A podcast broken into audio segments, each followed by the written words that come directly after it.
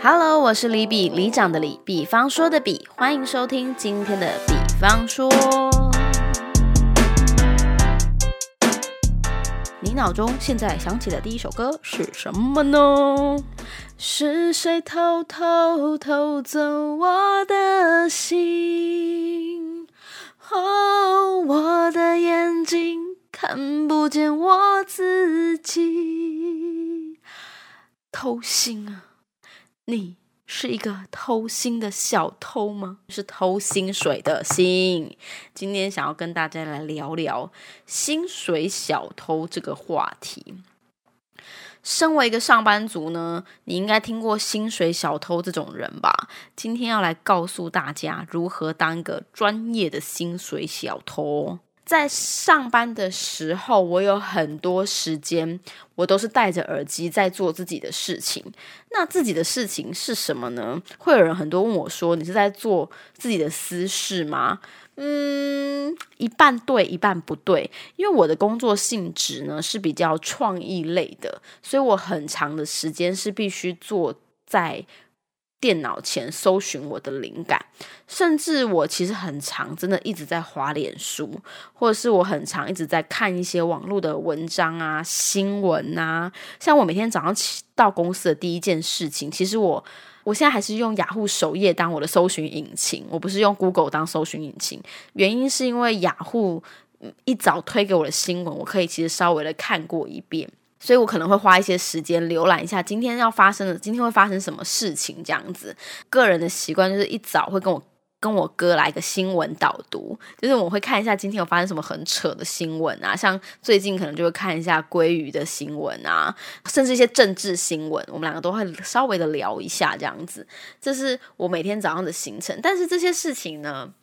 你说这是薪水小偷的工作吗？好像是有，好像不是。因为在我的工作来说，本来就需要了解时事，因为身为创意嘛，我可能需要知道现在正在流行什么，然后我跟不跟得上这个创意，需不需要用这个创意来想一些商机啊什么的。对，所以呢，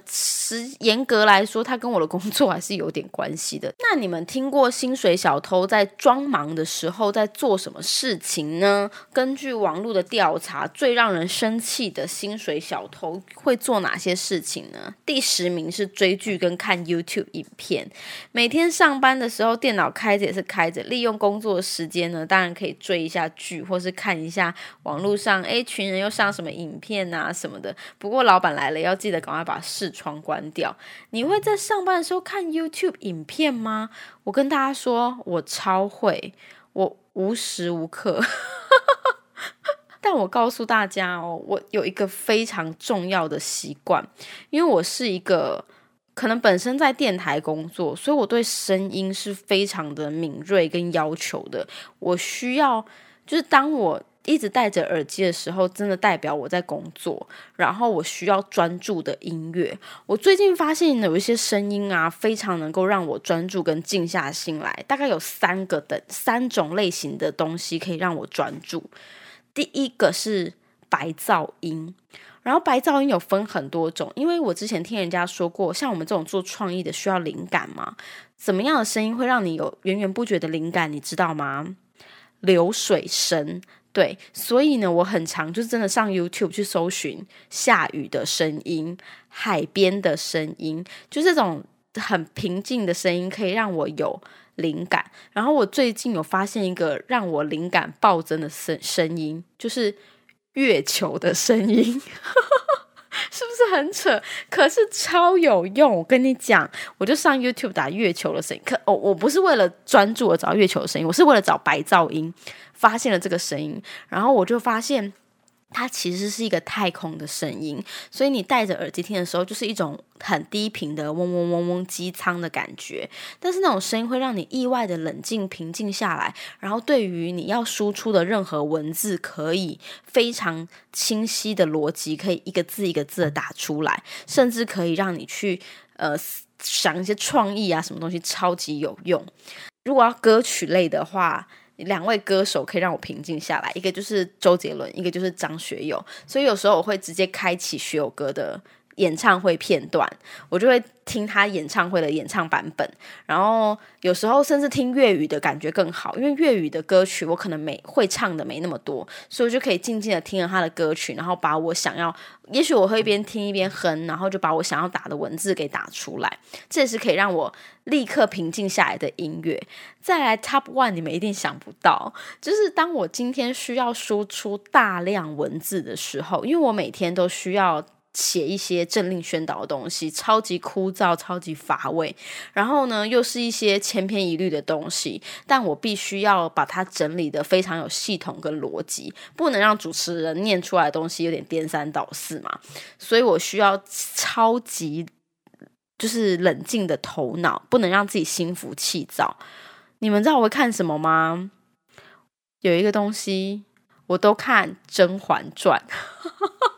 好夸张哦，有没有人跟我一样？我跟你讲，我一定会打开 YouTube， 然后就搜寻《甄嬛传》，随便一集都可以，我就是哪一集在第一名我就点哪一集，然后我就开始放他讲话，然后他只要开始讲话，因为《甄嬛传》无论从配音配乐我都觉得他的声音是舒服的，然后我又已经看过了，我不需要再有画面辅助，我只要听就好，所以就喜欢听他们的音乐，然后有时候甚至是一段可能全部都纯音乐，没有那个对话的，我都可以用这个声音完全立刻平静下来，而且我不需要再投入剧情一次，我不会认真听他台词在讲什么，因为我真的都看过2845遍了，所以我就会听那个声音，然后让自己可以顺利的产出各种文字。我跟你讲，屡试不爽。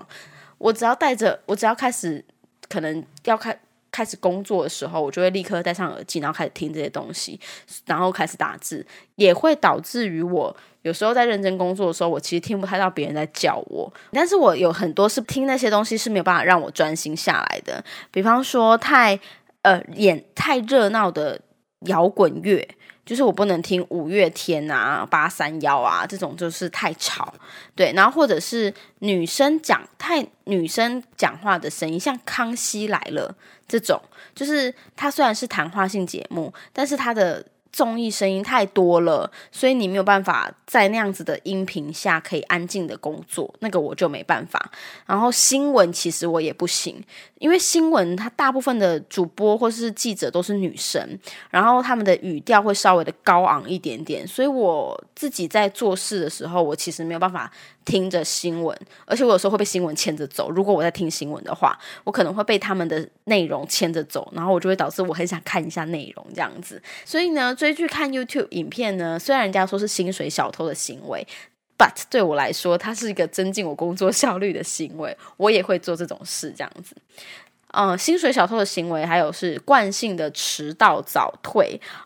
说好了9点上班，就会有几个人9点半才踏进办公室，然后中午一到再休息1个小时，再来下班时间还没到呢，就是拎着包包闪人见客户，算一算上班就被白赚走几个小时。不过这招可不适用于迟到早退会扣薪的公司哦。这一个的话，我觉得的确台北可能有一些上班是责任制的那一种的，有没有？或者是上班不打卡下班不打卡才比较可能发生，但因为我们是需要打卡的，这种迟到早退对我们来讲没什么好处。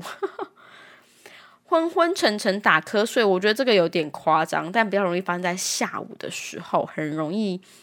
易想睡觉，想睡觉的时候怎么办呢？我就赶快站起来啊，然后吃点东西啊，就是让自己